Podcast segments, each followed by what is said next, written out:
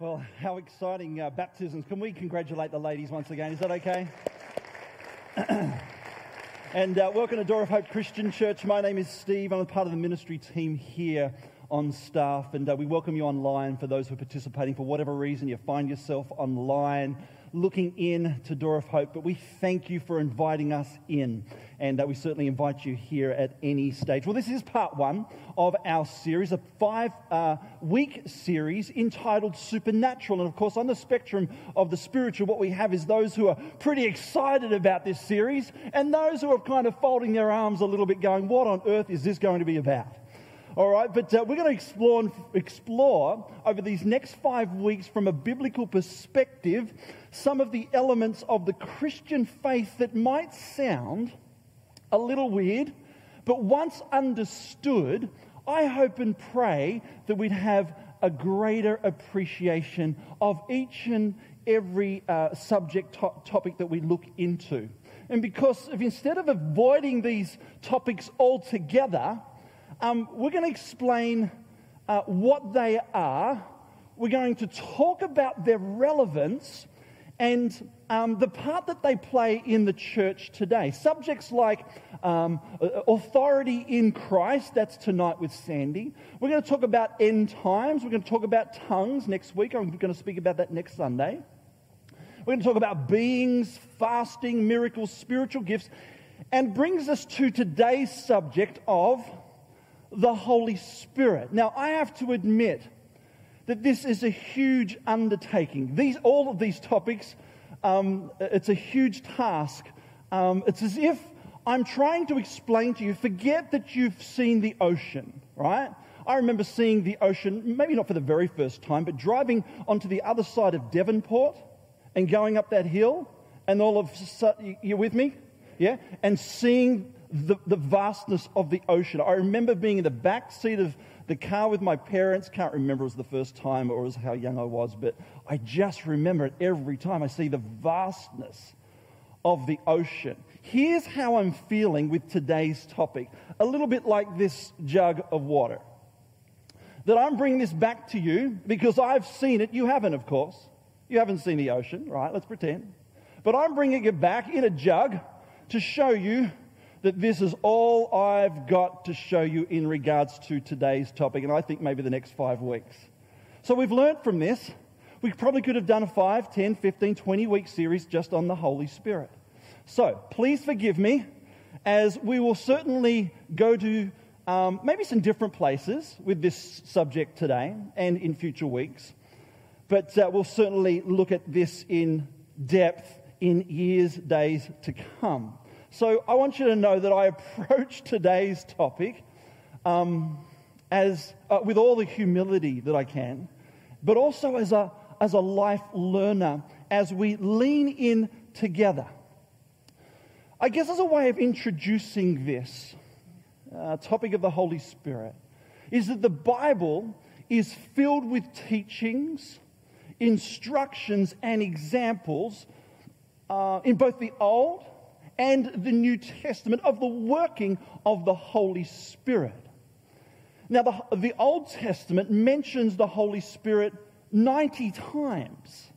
The New Testament mentions the Holy Spirit 260 times. And so we've got from beginning to end, and all that is in the middle, Scripture is full of the Holy Spirit. We could start from Genesis chapter 1, verse 2. Why not?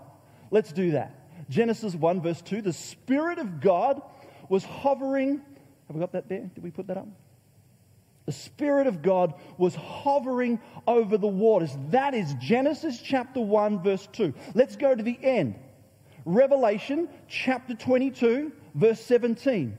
The Spirit and the bride say, Come.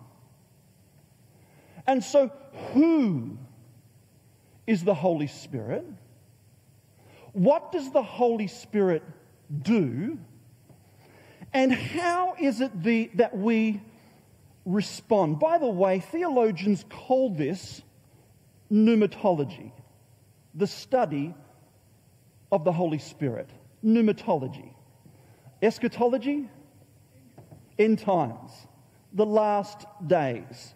Um, soteriology, the study of salvation.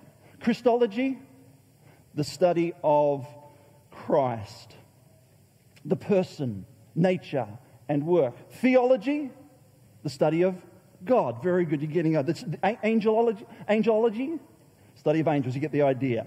Ecclesiology, the study of the church, the origins of Christianity. Anyway, come back. Pneumatology, pneumatology, the study of the Holy Spirit. So, where do we start? Where do we start? Genesis, Revelation, everything in between.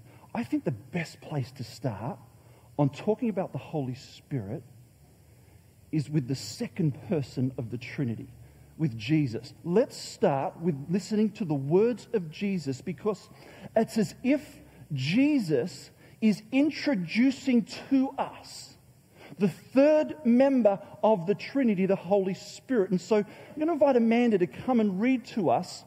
Um, and this is the same speech from John chapter 14, John chapter 15, and John chapter 16 in the upper room. This is the last night, to set the scene here. This is the last night Jesus has with his disciples before he suffers, before he dies, and before he is resurrected. This is the last meal, uh, often known as the Last Supper, the last set of instructions from the divine coach that he can give to his disciples. Well, all that said and done, Amanda, please come and read John chapter 14, 15, and 16 parts of. If you love me, keep my commandments. And I will pray the Father, and he will give you another helper, that he may abide with you forever, the Spirit of truth, whom the world cannot receive, because it neither sees him nor knows him. But you know him, for he dwells with you and will be in you. I will not leave you orphans, I will come to you. These things I have spoken to you while being present with you. But the Helper, the Holy Spirit, whom the Father will send in my name, he will teach you all things and bring to your remembrance all things that I said to you. If I had not come and spoken to them, they would have no sin, but now they have no excuse for their sin. He who hates me hates my Father also. If I had not, had not done among them the works which no one else did, they would have no sin. But now they have seen and also hated both me and my Father. But this happened that the word might be fulfilled, which was written in their law. They hated me without a cause. But when the Helper comes, whom I shall send to you from the Father, the Spirit of truth who proceeds from the Father, he will testify of me. And you also will bear witness, because you have been with me from the beginning. But because I have said these things to you, sorrow has filled your heart. Nevertheless, I tell you the truth. It is to your advantage that I go away. For if I do not go away, the Helper will not come to you. But if I depart, I will send him to you. And when he has come, he will convict the world of sin and of righteousness and of judgment. Of sin, because they do not believe in me of righteousness, because I go to my Father and you see me no more, of judgment, because the ruler of this world is judged. I still have many things to say to you, but you cannot bear them now. However, when He, the Spirit of truth, has come, He will guide you into all truth. For He will not speak on His own authority, but whatever He hears, He will speak, and He will tell you things to come. He will glorify me, for he will take of what is mine and declare it to you. All things that the Father has are mine. Therefore, I said that he will take of mine and declare it to you. May God add his blessing to the reading there this morning. Fair enough, Jesus. Let's look at the emotional state of the disciples on the receiving end of what Jesus is saying to them. Let's address what's going on inside of the disciples. Summary Jesus is telling the disciples what? That he's leaving them after three years or so with the disciples who have been traveling with Jesus. The disciples have seen these incredible healings and been a part of uh, ing- incredible teachings and experienced great teaching. They've received that personal input and, by the way, an occasional rebuke from Him. And so they've been a part of this great environment. And now Jesus is leaving and they need ongoing help for what? To fulfill the mission. And so instead of being with them, instead of being, you got the camera shot? Here we go. Instead of being with them, people at home, instead of being with them, instead of being with them, this person is going to live inside of them. You get the idea? Empowering them to what? To live a good life? No, to empower them on mission. You see, Jesus had been with them physically. And now he's going to send them someone just like himself, the Holy Spirit. And by the way, I don't know if you picked up on that reading there.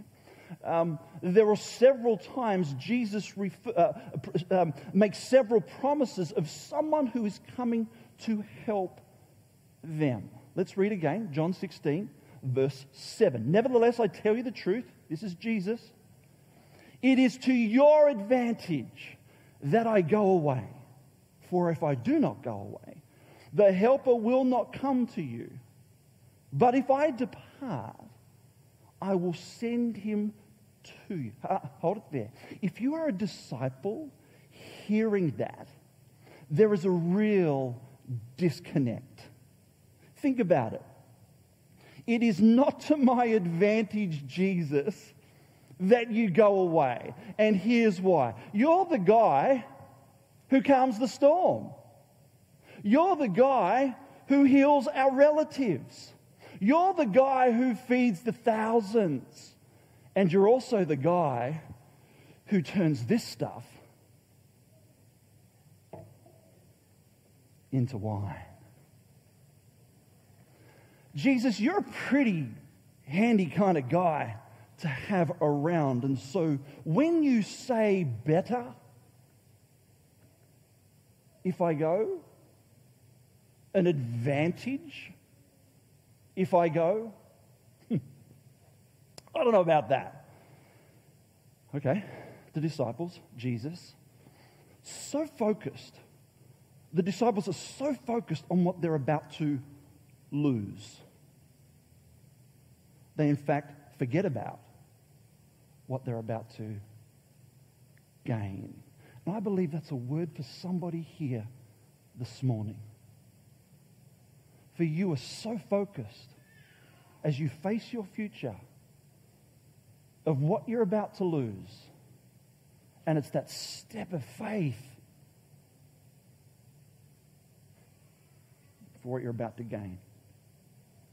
The Holy Spirit's presence, by the way, that's what they're about to gain. Now, can they figure that out? Can they understand that in their own thinking, in their own little minds? Because Jesus, by the way, had fulfilled the will of the Father. Where's the Father? In heaven. Where does Jesus go? The right hand, right hand side of the Father. And so now it's the disciples' turn. But the disciples' turn, the disciples still need help. The help of the Holy Spirit. Why do they need a helper? Once again, in one word mission. It's the mission. It's called the Great Commission, Matthew chapter 28. You might be familiar, familiar with it. And to therefore go into all the world. to make disciples. Now, that's a pretty big mission to go about this alone. And by the way, the mission is still the same today. And so the enormity of this mission is what keeps us going. By the way, it's called the Great Commission, isn't it? It's called the great, it's not the mediocre commission. It's not the, the small commission. It's called the Great Commission. There's nothing bigger than this. So, based on that reading this morning, let's move forward with three statements, one sentence. Three statements, one sentence. Once again, help me, right? this is huge. The Holy Spirit is a divine person who helps us. That's it for today. That's the lesson for today. The Holy Spirit is a divine person who helps us. Help. I need somebody help. Not just anybody help. I need someone. You get the idea. Who wrote that song, by the way? Not John Farnham. he sang it a little bit slower than the Beatles, written by John Lennon, by the way, with the support of Paul McCartney from the, from the Beatles. I've always needed help. When I was a baby, I needed help. When I went to try to walk, I needed help. When I, when I went for swimming lessons, I needed help. You getting the idea? when I went to uh, um, steer my bike for the first time, I needed help. When I went to drive my car for the first time, I needed, when I went to school, I needed help. When I started playing sport, I needed help. I don't know about you, I've always needed help. In fact, I think you and I are very similar in that way, right? That you and I need help. In fact, we need all the help we can get to live out this mission, to live out the Christian life that we can. And what a great witness over here in the baptistry this morning. So, once again, the Holy Spirit is what? The Holy Spirit is a divine person who helps us. Let's take this apart just for a few moments. First of all, the Holy Spirit is a person. Hmm. Now, some people have wrongly thought that the Holy Spirit is more of an it rather than an him. Now, that's probably due in part to, to the descriptions that we have in Scripture of things like what? Like um, wind, um, fire, um, uh, in the form of a dove but the Holy Spirit is a person, and a person has personalities, has a personality, and also emotions. I'm going to speak a little bit slower. Hang in there with me, because as humans, as humans, we are body and spirit, where God is a spirit without body. That's why we are called to worship in what? Worship in spirit and in truth. And so here God takes up the body of Jesus. Am I going too, am I going too fast?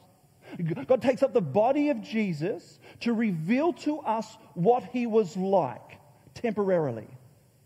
And so, for created beings, in the beginning, God created, for created beings in whom you and I are, to know God, God needed to become flesh and dwell among us temporarily in the flesh of Jesus, but his spirit lives on in the flesh of us today. Now, one of the things we immediately noticed, I don't know if you did, in, in the reading there this morning from Scripture, in the words of Jesus, is he doesn't say, when the Holy Spirit comes, it will. When the Holy Spirit comes, He will. Jesus used the word, words him, not it, not that. Here's why the Holy Spirit is a person, not an impersonal force. This is not Star Wars. May the force be with you. This is not Star Wars. You see, you cannot have a personal relationship with force. You cannot have a personal relationship with electricity. You cannot have a personal relationship with energy. You cannot, wait for it, you cannot even have a personal relationship with Siri. As much as my wife tries to ask. I saw, I heard that last night, how many ounces, and anyway. Here's why the Holy Spirit is a person, and we are to seek the person, not the power, the person of the Holy Spirit. And He is power. So important, by the way, as we look back in church history, there were certain arguments. Uh, it goes as far back as 318, but I'm going to go 325 AD, where they settled on this. 325 AD, where they got this council together and they came up with the Creed of Nicaea. Some of you may know it as the Nicene Creed or the Apostles' Creed. And we're going to sing that song just in a moment to explain that a little bit more. But what they did in 325 AD, they come up with this clearly defined statement of faith as to the personality of the Holy Spirit. Let's dig deep just for a moment, if we could. Let's go a little bit deeper because Jesus mentions this about the Holy Spirit that the Holy Spirit will teach you all things. The Holy Spirit will testify of me.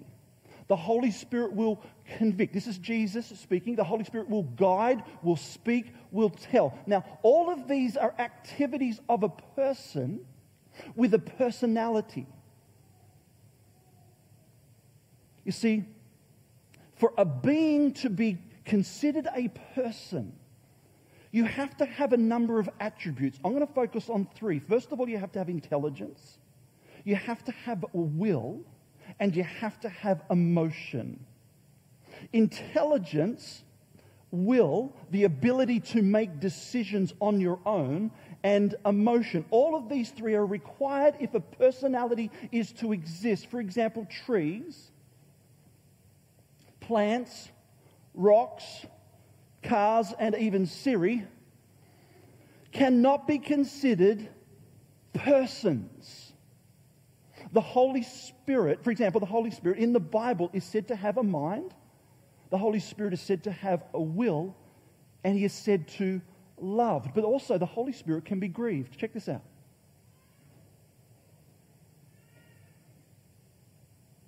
It's Ephesians chapter 4, verse 30. The Holy Spirit can also be, let's go to the next one, can be insulted.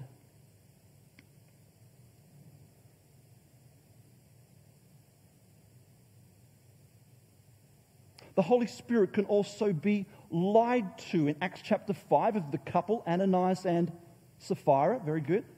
Can be lied to. There's the story.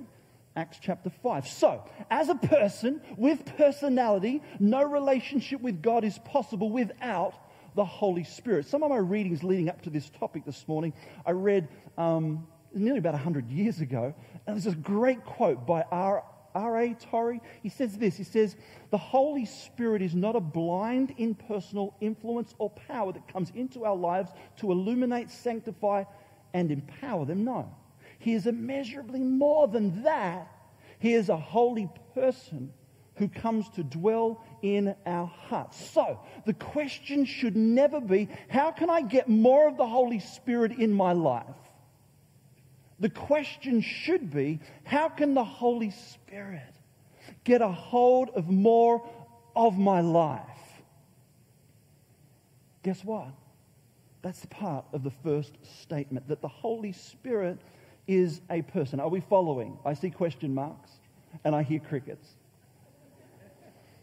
Let's move on. Let's see if this makes it a little bit easier to understand. The Holy Spirit is not just a person, the Holy Spirit is a divine person. This is crucial. Before we move past this, we've got to understand that the Holy Spirit, what I mean by that is the, that He's not a lesser being. He's not an angel. Um, he's not a, this is, he's, uh, not a substitute name for God. The Holy Spirit is a divine person, a part of the triune God known as the Trinity. We're going to sing about that just in a moment.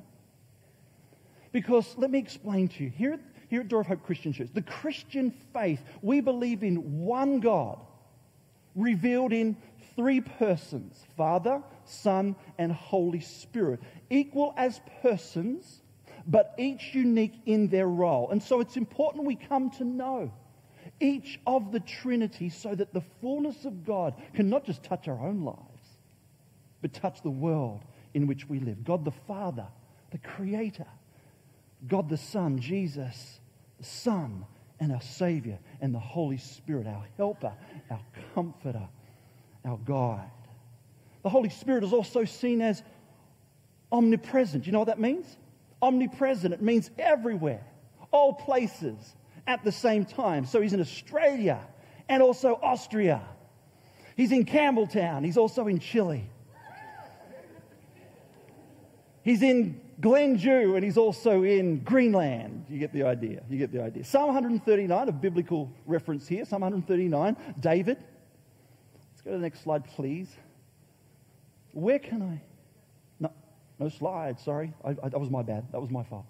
Not them, not, not me. David says, Where can I go from your spirit? Thanks for picking that up. Where can I go from your spirit? You know that passage, Psalm 139? Where can I go from your spirit? Where can I flee from your presence? Now, of course, that's a rhetorical question. And of course, I can't. Uh, he's everywhere. He's omnipresent. The answer is nowhere because he's omnipresent. So the Holy Spirit is seen as omnipresent. The Holy Spirit is also seen as omnipotent. What does that mean? All powerful. That's right. And of course, there are many stories throughout Scripture of our God being omnipotent. So, question is does all this really matter, Steve? Does all this really matter that I see the Holy Spirit as a person and as God? Yes, it is. Absolutely. Because here's why. If you do not understand who he is, you'll never appreciate what he does. And here's what happens we'll start losing interest in prayer, in the word, and in worship. And all we want is to start to be entertained. So the Holy Spirit is a divine person, very much a part of the Trinity, the triune nature of God. By the way, can I just say this about the Trinity? Let's be, let's be honest here. Uh, I believe in the Trinity, absolutely. But to understand, it does your head in a bit, doesn't it? Or is that just me? Right? Good. Thank you. Same page. But by the way, the term Trinity is not found in the Bible. But also, the second coming of Jesus is not in the Bible. It says that Jesus is coming again, absolutely. But the concept, the concept what I'm talking about, of the triune God is found in the Bible. And that expresses what the Bible teaches us. In fact, 2,000 years of history and experience affirms this. Third and final thing is this that the Holy Spirit is a divine person who what? Who helps us. John 14, 16. Let's revisit, revisit that again. And I will pray the Father, and he will give you another helper, that he may abide with you forever. The word helper is the Greek word parakletos. Now, this word is so rich and so complex that no one English word can capture the description of the Holy Spirit. Now, translated actually means comforter, counselor, encourager, and what we're focusing on today, and that is helper. Literally, it means this it's one who is called alongside to help, one who is called alongside in order to help. And God knows we need all the help we can. Thank you. I'm seeing some nodding of heads. And I will pray the Father, Jesus said, and he will give you another helper that he may abide with you for 10 years, two decades until I've had enough of you. Not that at all. What does it say? The word forever. Forever. You know what that means? He is not going anywhere. He is with you forever. What that means, He's a permanent helper. He is in it for the long haul. When you wake up tomorrow, you have a helper. Call on Him. Rely on Him. By the way, when Jesus says, I'm going to give you another helper, you know what He means by that? He means exactly a helper of exactly the same kind. Exactly the same kind. The Holy Spirit is to you and I, this is what he's saying. The Holy Spirit is to you and I as good a helper as Jesus was to the disciples. How's that for help?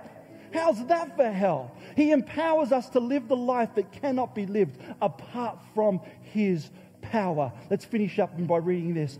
Uh, verse 17 to 18 The Spirit of truth, whom the world cannot receive because it neither sees him nor knows him but you know him, for he dwells with you and will be in you.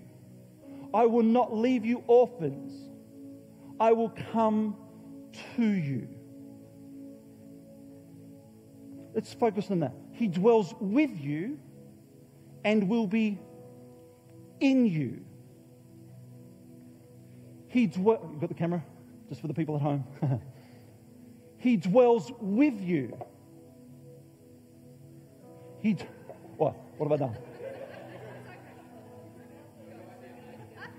Oh. Wait on, where's the headshot? There we go, there we go. Thank you. Thank you.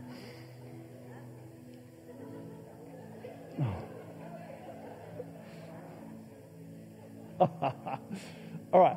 He dwells with you. He's moving you towards Jesus.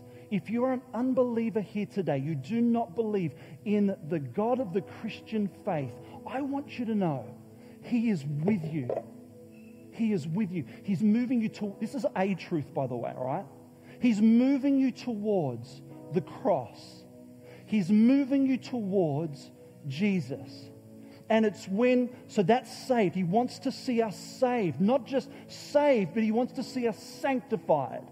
Tony brought that message to us a little while back. What does sanctified mean? To be purified, that the Holy Spirit comes and does his work in, with, and in. Are we following?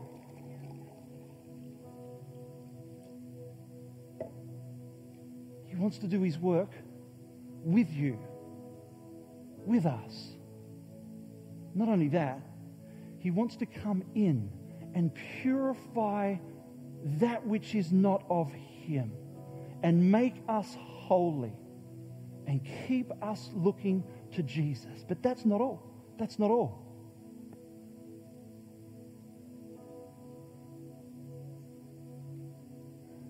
Holy Spirit wants to come upon you, not just for self, not just for you but for the fragile and uncertain world in which you and I live to be overflowing with the power and the presence of His Holy Spirit. Forget it, it will dry out.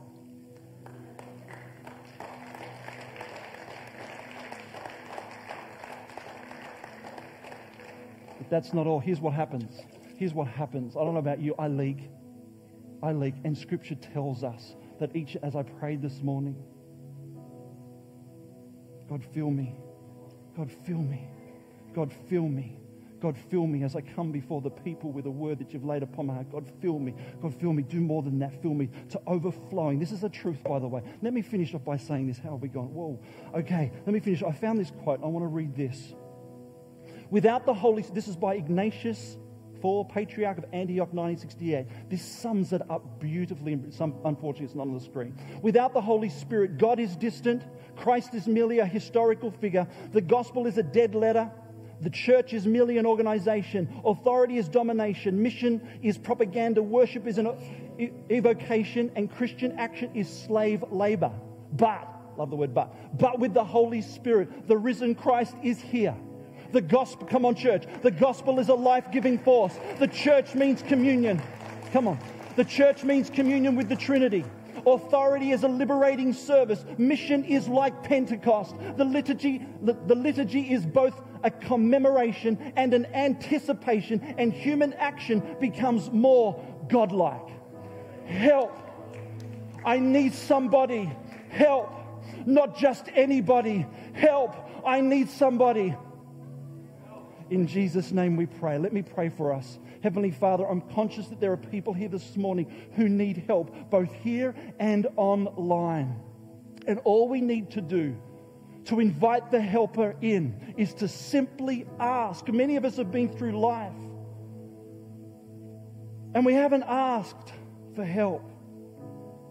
And now we're inviting help for the first time into our lives. And so, if that's you here this morning, and you know in your heart of hearts you need help, the way I and many people around you need that, would you pray this simple little prayer with me? Just in your heart of hearts, pray this Lord, I need you. Lord, I need your help. I admit that I am a sinner. I believe that Jesus died for my sins. I believe that he rose again. God, I turn from my past. I turn to Jesus as my Savior. I want to follow him as my Lord. Help me. Help me. Help me to live for you. And right now, fill me. Fill me with the Holy Spirit in Jesus' name. Lord, thank you. Thank you for the divine person and the divine work of the Holy Spirit, our helper. An incredible mystery in walking with us. That you alone, unlimited and eternal. Us, limited, but we need Jesus for our eternity. Thank you, Father, for the mission that you have us on. And it's in the name of the Father, the Son, and of the Holy Spirit. Be glorified, for the Holy Spirit is a divine helper helps us